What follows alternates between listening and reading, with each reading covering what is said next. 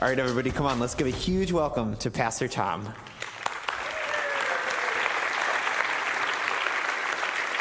Well, good morning, church, both everyone that's here in person on site as well as everyone at home. Come on, everybody, can we give a welcome to everyone that is watching uh, as part of church online today?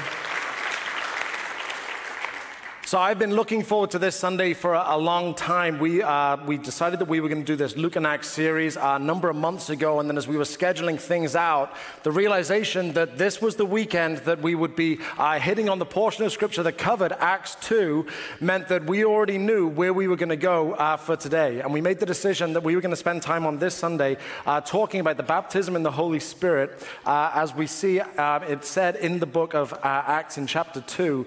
And as a Pentecostal spirit filled church, this is something that we're going to talk on um, a number of times. You'll hear this. It's right that you hear us talk about this. And I'm believing that good things are going to happen today as we consider what it means to be baptized in the Holy Spirit. And we're going to make sure that there's a time for people to receive prayer at the end of service. Um, you know, if that's something that um, you wish to be involved in. And I truly hope that by the end of the service, everyone here is going to want more and more of the Holy Spirit active in their lives. And those of you that have never been baptized in the Holy Spirit before, I believe and I hope by faith that something remarkable is going to happen in your hearts and your lives today as you experience that. And for those of us that have been baptized in the Spirit, that there is just a fresh outpouring that we receive with arms wide open to see what God is going to do. And it's uh, typical that in Assemblies of God churches and in Pentecostal spirit-filled churches like ours that uh, we will talk about baptism in the Holy Spirit and the gifts of the Holy Spirit. And I'm just going to call out the elephant in the room right now to make sure that nobody's wondering what's going on. Um, we will be talking about speaking in tongues today. And I am fully aware that speaking in tongues is weird. I mean, come on now. I mean, if you've never been baptized in the Holy Spirit, if you're not, uh, if you've never sort of looked at what speaking in tongues is in the Bible, it is something that is highly unusual. I would not expect someone that has never heard this before to just sit there and nod along like, oh yeah, that makes sense. No, this is highly unusual.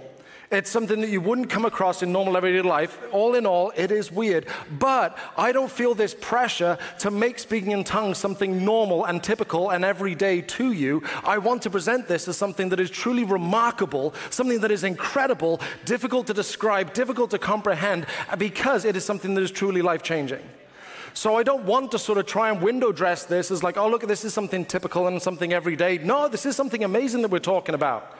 And if it perceives it as being unusual or strange or weird, like, I'm okay with that. Yes, it is. But God works in the weird, God works in the strange, and God does something remarkable. So, this is something truly incredible that we are going to be looking at today. Is everyone with me so far? Are we all doing okay? All right. If you like the person next to you, say amen. If you didn't say amen, I don't know what to tell you. The only way to take it is personally. Well, before we close service, we are going to pray for people to be baptized in the Holy Spirit. And I'm going to believe that people's lives are going to be transformed, hearts are going to be changed, and that people are going to overflow with the gifts of the Spirit, specifically speaking in tongues. And over the next few days and weeks, I believe that from that, we will hear stories of life changes. people are embracing this newfound uh, baptism that they're able to be a part of and this newfound awakening of the Holy Spirit in their hearts and their minds. And I want to put it out there a disclaimer for you. There is zero pressure on me today to control the outcome of what happens. What the Lord does or what the Lord does not do is completely off of my shoulders.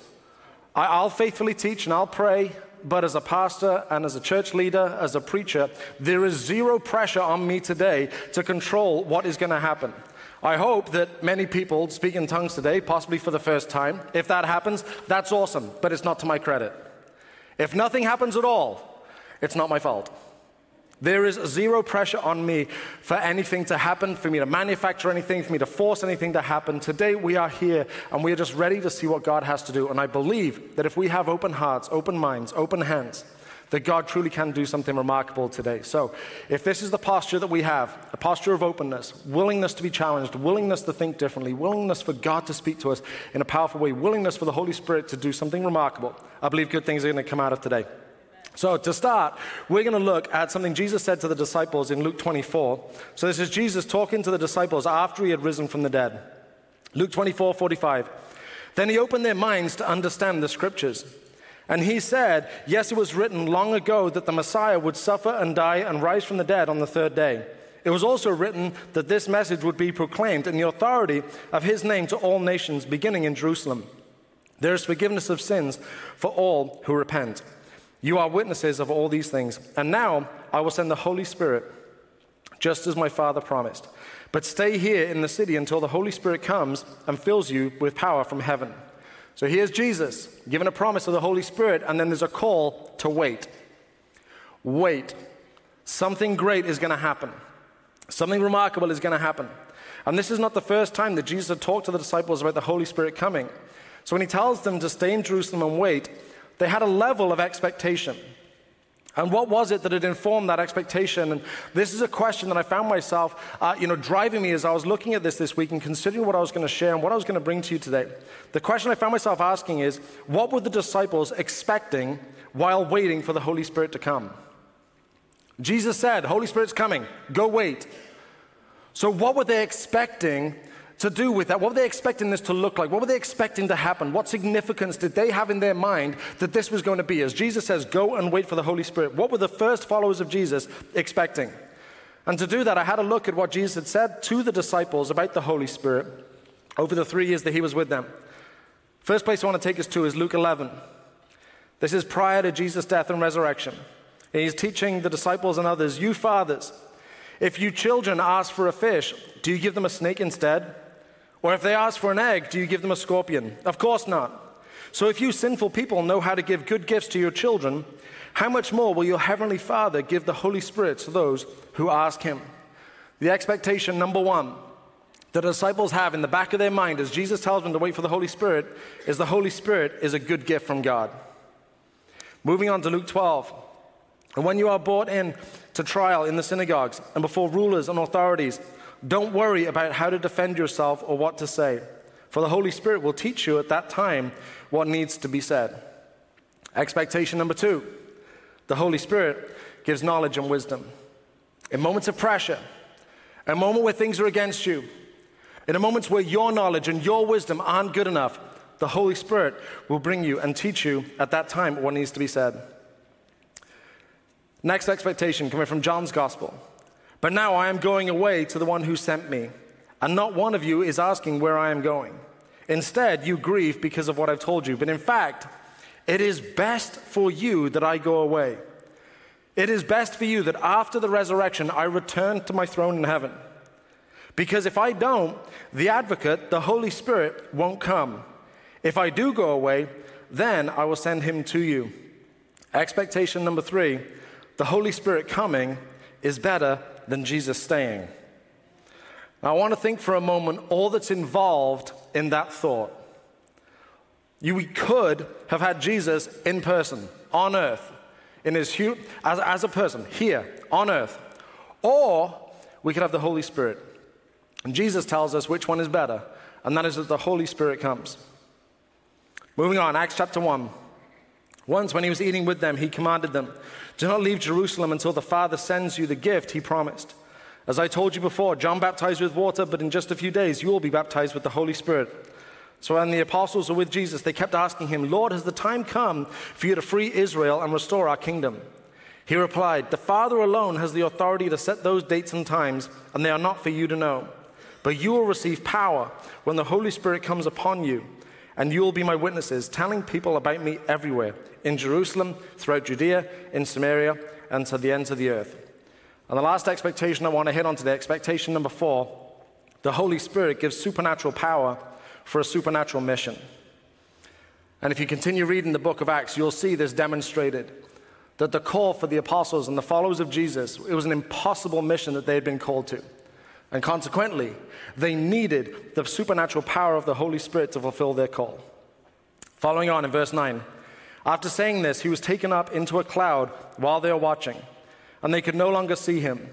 As they strained to see him rising into heaven, two white robed men suddenly stood among them. Men of Galilee, they said, why are you standing here staring into heaven? Jesus has been taken from you into heaven, but someday he will return from heaven in the same way you saw him go. Jesus ascended to heaven, and the disciples began waiting. The disciples are waiting, unsure about what's going to happen, but with a level of expectation because of what Jesus had told them. Those expectations through spending three years with Jesus, listening to him teach, listening to him talk, learning from him who he is, what he's about, what his priorities are, the promises that he's making. the Holy Spirit is a good gift from God, that the Holy Spirit gives knowledge and wisdom, that the Holy Spirit coming is better than Jesus staying, and that the Holy Spirit gives supernatural power for a supernatural mission. Now, the time when the Holy Spirit came in Acts 2, it's during the Feast of Weeks, which is a Jewish festival, and it's known in Greek as Pentecost because Penti is 50.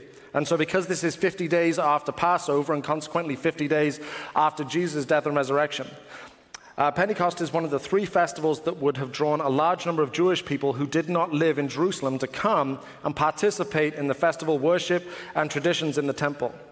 At this point in Jewish history, people had settled all over the world. There were Jewish people all over the known world at the time, and many Jewish people would have traveled for the Feast of Pentecost to Jerusalem. And remember, the mission that Jesus gave them was that this message was to go to the ends of the world. And here, on the day when the Holy Spirit comes, the ends of the world are on their doorstep. And we're going to pick this up in Acts chapter 2, verse 1. On the day of Pentecost, all the believers were meeting together in one place, waiting, anticipating, an expectation.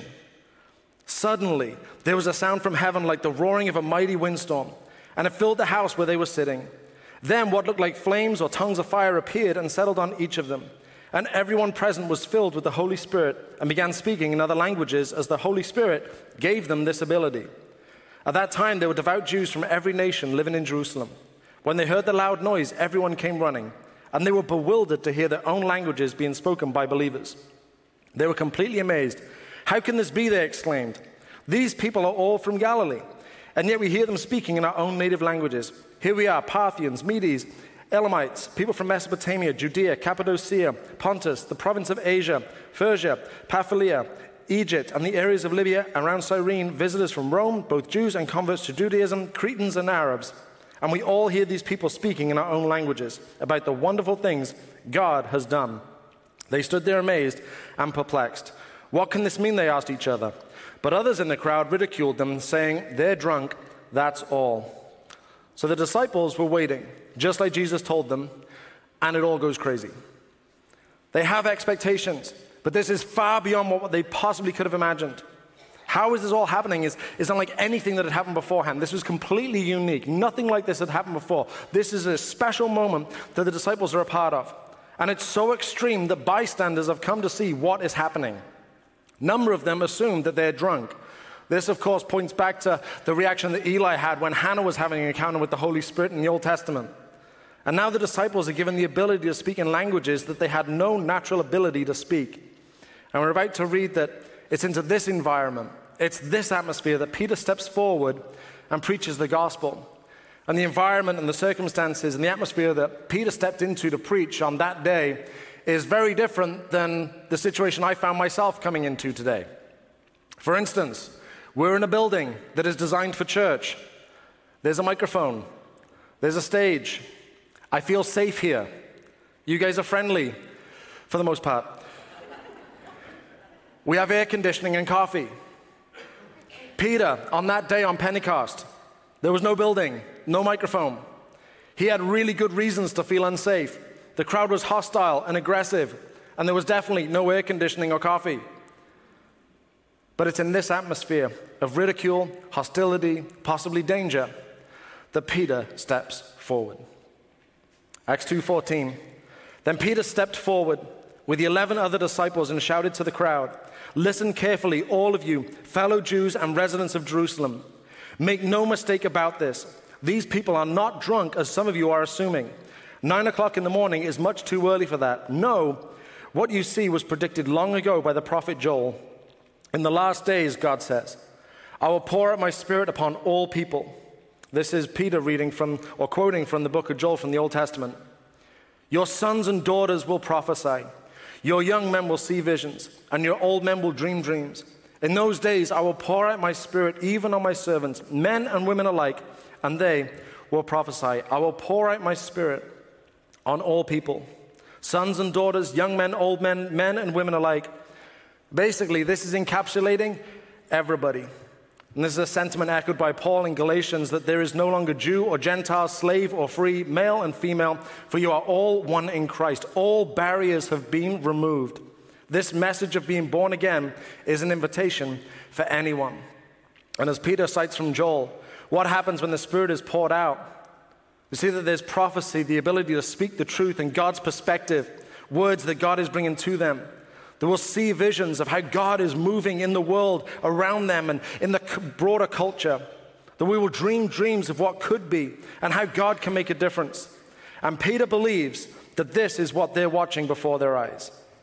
We read earlier in Luke 24 that Jesus opened their minds to understand the scripture. And this mind opening prepares Peter to preach in this moment with a profound understanding of the Old Testament, especially for an uneducated fisherman. But after Peter preaches and shares the message of Jesus, as we jump down a few verses, we're going to catch up in verse 37. Peter's words pierce their hearts. This is after Peter has given them the message of Jesus, using a lot of the Old Testament to teach and give examples of where he's going. Peter's words pierced their hearts, and they said to him and to the other apostles, Brothers, what should we do? Peter replied, Each of you must repent of your sins and turn to God, and be baptized in the name of Jesus Christ for the forgiveness of your sins. Then you will receive the gift of the Holy Spirit. This promises to you, to your children, and to those far away, all who have been called by the Lord our God. Then Peter continued preaching for a long time, strongly urging all his listeners save yourselves from this crooked generation. Those who believed what Peter said were baptized and added to the church that day, about 3,000 in all. 3,000 people in all respond to the message of Jesus. This is a supernatural mission, and it's being accomplished because the Holy Spirit is enabling God's people to fulfill the mission. So, here at Word of Life, uh, we have a number of varying church backgrounds represented, a number of church traditions that make up the people of our church. And there are some churches that have a strong belief that the activity of the Holy Spirit, the gifts of the Holy Spirit, miracles, signs, and wonders of God's power uh, have ceased. And it's an understanding called cessationism. And many very intelligent, godly people who we will see in eternity have adopted this understanding. However, in churches like ours, we believe that God is consistent in character and nature. And that's demonstrated in His working in and through people and in the world around us. For me, and I would expect others, this isn't just an opinion, but both a reading of Scripture and I would also say my experience. And even though my experience is, of course, not as important or as infallible like Scripture, but it's also not nothing. Um, for instance, there is a doctor in Bend, Oregon right now that cannot explain how my twins are alive today because of a miraculous healing that happened. And that's a long story that I'll tell you another time. But I can say firsthand, being in a doctor's office with a doctor who has no idea what is going on, that miracles still happen today. I'll tell you the full story another time.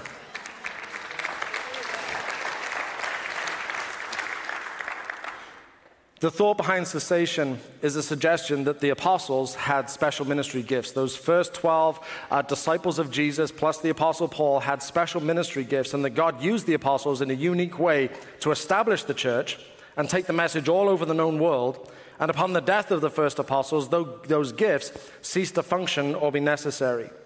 But we see that the gifts in the New Testament, particularly in the book of Acts and even in the epistles, that the gifts weren't just for the apostles. James calls for the elders to pray for miraculous healing.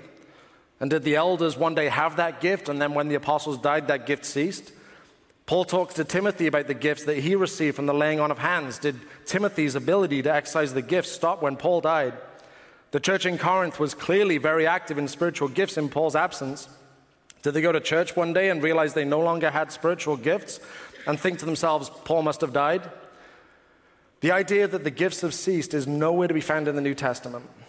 And as much as I love and I respect people and um, I want to honor and I don't want to be rude, critical, negative, and tear people down, I cannot find a place in the New Testament to agree with my fellow brothers and sisters in Christ that believe that the gifts and the move of the Spirit have ceased just because the apostles have died. The cessation understanding is the gifts were needed to get the church started and established. I would suggest that we need that same power, the same supernatural power that got the church started to keep the church going.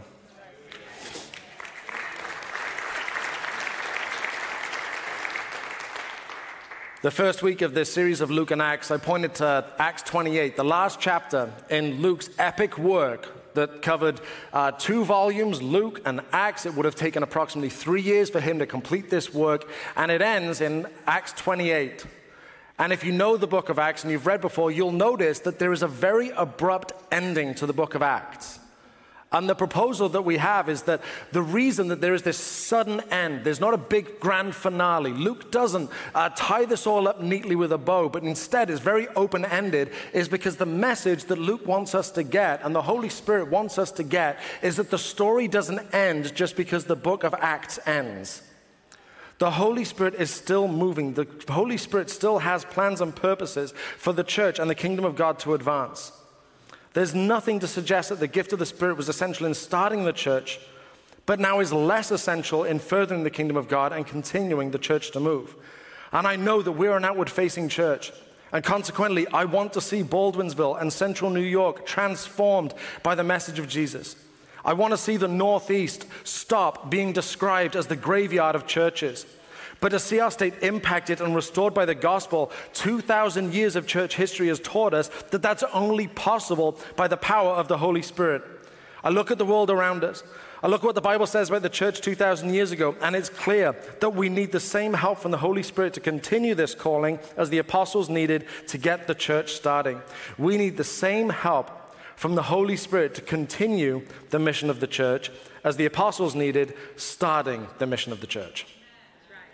We need the same help from the Holy Spirit to continue the mission of the church as the apostles needed starting the mission of the church. They were unable to start the Jesus movement, to establish communities of faith without a special empowering of the Holy Spirit. My friends, we likewise need an empowering of the Holy Spirit if we are going to continue growing and building the church of Jesus Christ. Now, if you're following along with the Bible plan with us, you may have read this this, uh, this past week. And this is part of the introduction that the Bible Project, who uh, created the plan that we're reading, they wrote this, and I think it's worth sharing with everybody. After Jesus enthroned in heaven, Luke tells us that the disciples are together on the day of Pentecost. This is an ancient Israelite annual festival where thousands of Jewish pilgrims traveled to Jerusalem to celebrate. During the occasion, Jesus' disciples were praying when suddenly the sound of a rushing wind filled the room and they saw a blaze of fire hovering over everyone's heads. What is this strange imagery all about? Here, Luke is tapping into a repeated Old Testament theme where God's presence also appears as fire. For example, when God made a covenant with Israel at Mount Sinai, his presence blazed on top of the mountain. And again, God's presence appeared as a pillar of fire when he filled the tabernacle to live among Israel. So when Luke describes fire visiting God's people, we are supposed to recognize the pattern. Only this time, the fire disperses into many flames on top of many people. Instead of appearing in a single pillar on top of a mountain or a building, this communicates something remarkable. The disciples are becoming new mobile temples where God can dwell and share his good news. God's presence is no longer limited to a single place. It can now reside within humans who rely on Jesus. And when we hear Jesus saying, it's better for him to leave, I think this helps us see why. That Jesus became fully human, and that included human limitations. Consequently, he could only be in one place at a time, saying one thing at a time, teaching one thing at a time, healing one person at a time. But the Holy Spirit does not come as a human, but as spirit which means the Holy Spirit can reside within me as much as you, as a believer, on the other side of the world. To try and formulate a definitive theology, to try and come up with a complete step by step theological outline of how all this works is near impossible. And this verse might explain why. John 3 8, the wind blows wherever it wants. Just as you can hear the wind but can't tell where it comes from or where it is going, so you can't explain how people are born of the Spirit. So I want to be slow and careful about how we walk through some of the theology behind the baptism in the Holy Spirit because the wind blows wherever it wants, and God will not be reduced or limited to my best explanation and understanding. Well, the Holy Spirit is active when someone makes that first decision to follow Jesus. And at that moment, someone's healed relationship with God means they have the fullness of God in their lives. And someone experiencing the distinct baptism in the Holy Spirit is not a condition of having a healed relationship with God, and consequently is not a condition to spending eternity in heaven. This is about a Christian being transformed and empowered. As I heard this week from Dr. Dwayne Durst, this is not about having more of God, but having less of me. The baptism in the Spirit is not about having more of God, but having less of me. And Jesus says in John's gospel that the Holy Spirit is a helper. And I don't think there's anyone here bold enough today to suggest that they can be all God's called them to be and do all that God's called them to do without any help. When someone is water baptized, as one of the very first things we do upon making that decision to follow Jesus, it is the church baptizing the new believer into Christ.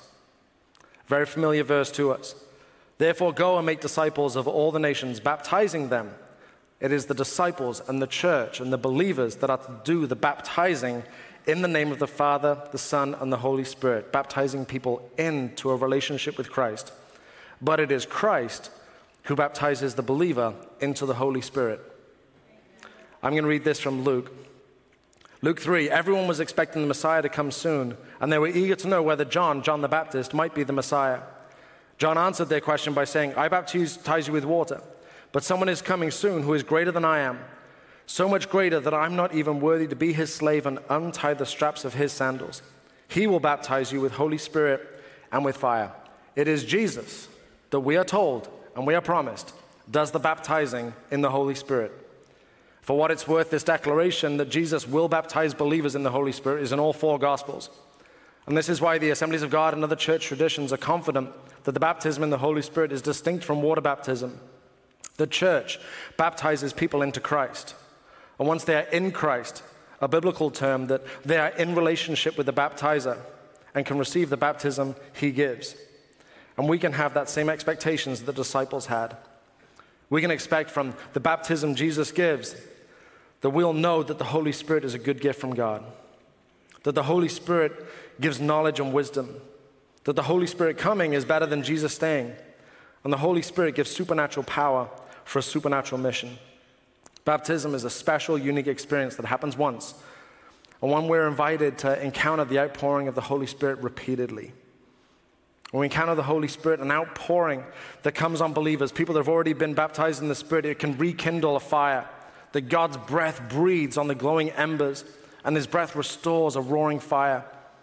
You may have been baptized in the Holy Spirit, and maybe life has caused us to minimize the voice of God. And an encounter with the Spirit will inspire us to begin seeking his voice again.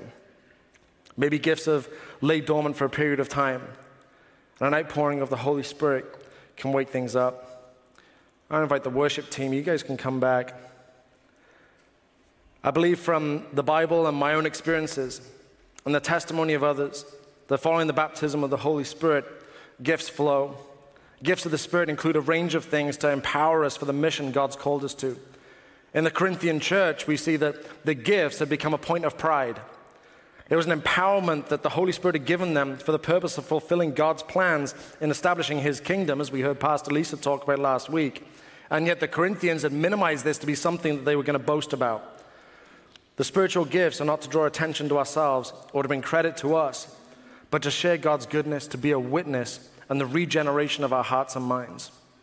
Our expectations should be the same as the disciples. And we can draw from the knowledge and wisdom that the Holy Spirit brings. That we can honestly say it's better that Jesus ascended because the Holy Spirit is active in our lives.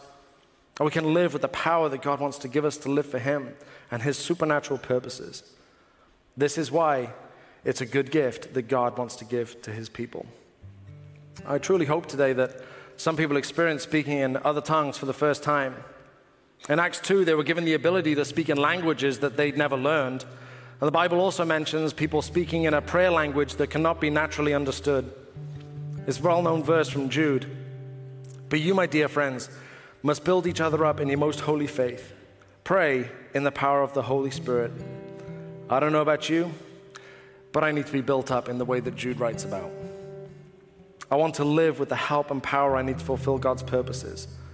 And praying in the power of the Holy Spirit, speaking in tongues is an important biblical part of that. It's important that we recognize that this cannot be God honoring and humanly manufactured at the same time. Zechariah 4 6, it is not by force nor by strength, but by my spirit, says the Lord of heaven's armies. It is not by my strength, your strength, my effort, your effort, but by the Spirit that we receive God's gift to his people. As we've read, it's the Spirit that gives us this ability, it's the Spirit that gives us this utterance. So I repeat, there is zero pressure on me for what's going to happen. There is zero pressure for me to engineer how the Spirit is going to move in this room today. The wind goes where it will. And if God wants this for you, then it's a good thing. My invitation to you is that if you have any discomfort around this, simply pray, Lord, your will be done. And Acts describes there being multiple ways that people experience the baptism of the Holy Spirit. There are some times where there's laying on of hands, other times there's no human involvement at all. And for them, this was all new, and there was certainly no pre existing formula to how to receive the baptism of the Holy Spirit. For me, I was stood in a circle, there was maybe 20 or 30 of us in a prayer circle before worship practice a number of years ago. And I'm just stood there and I'm just praying. Everyone's praying at the same time. There was no famous preacher from out of town. There was nobody giving me a step by step guide on how this is all going to happen. I'm just praying, and next thing I know, I'm praying and I don't know what I'm saying. And it was a life changing moment. It was not dramatic. The people in the prayer circle probably had no idea anything was going on, but it was a life changing moment for me.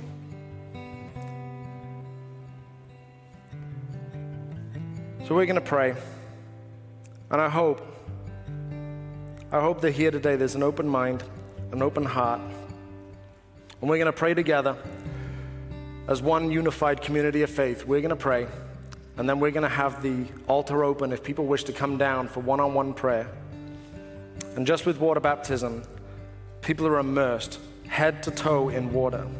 I'm praying that people will be plunged by Jesus into the Holy Spirit, that every part of us is drenched and saturated in His power, His love, His goodness. I want to invite the prayer team, if you guys want to come down and get ready at this time. Before we pray for baptism in the Holy Spirit, for anyone that's brave enough to ask, I want to see if there's anybody here that your relationship with God is not healed, is not whole, is not repaired and restored. If you're here right now, and if I were to ask you, Are you a Christian? you'd sort of get uncomfortable. It would be a squirmy moment for you. And before we pray for the baptism to come and fill believers, I want to give anyone a chance here. If you would be honest enough to say, you know what? I'm not a Christian. I'm not following God, but I'm ready. You may not be able to explain why you're ready. You may not be able to explain what's happening in your heart, but you just know that you're at that point where you're ready to follow Jesus. I'd love to pray for you. This is both in person and online. So if that's you today, I want to invite everyone here just to close your eyes and bow your heads just for a moment.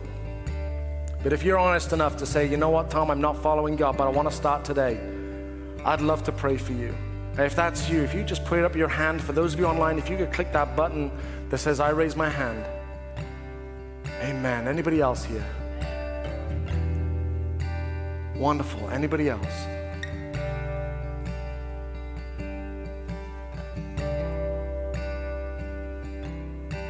Wonderful.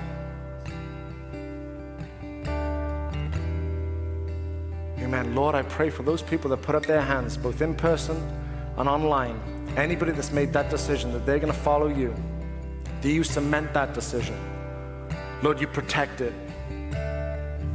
Lord, that this would truly be a life changing moment for somebody right now as they desire to follow you.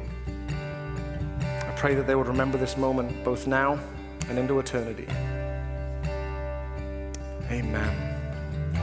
Or if you're one of those people that put your hand up a moment ago, I want to encourage you to let somebody know here at the church that you made that decision. It could be one of the prayer partners here, someone at the info desk. Those of you online, you can request prayer, and someone will be happy to chat with you. But I want to invite everyone here, if you wouldn't mind standing, and we're going to pray, not in a normal way. We're going to pray for God to do something unique in this moment. As Luke mentioned in worship, raising your hands is the universal sign of surrender. And I invite you just to raise your hands just to surrender to God. And to say, God, this is your church. Have your way. So, Lord Jesus, we come to you fully submitted, humble, knowing how much we need you. And we stand on the promise that you give good gifts to your children. So we ask that the gift of the Holy Spirit, that that baptism comes. Lord, baptize your people in your spirit right now. Lord, Spirit, move across this place. Fill people, fill people's hearts, fill their minds. Spirit, we need you in this place. We cannot be the people that you've called us to be without you. We can't do it on our own strength. We can't do it in our own might. But by your Spirit, we can. By your Spirit, we can become the people you've called us to be. Lord, have your way in here. Have your way.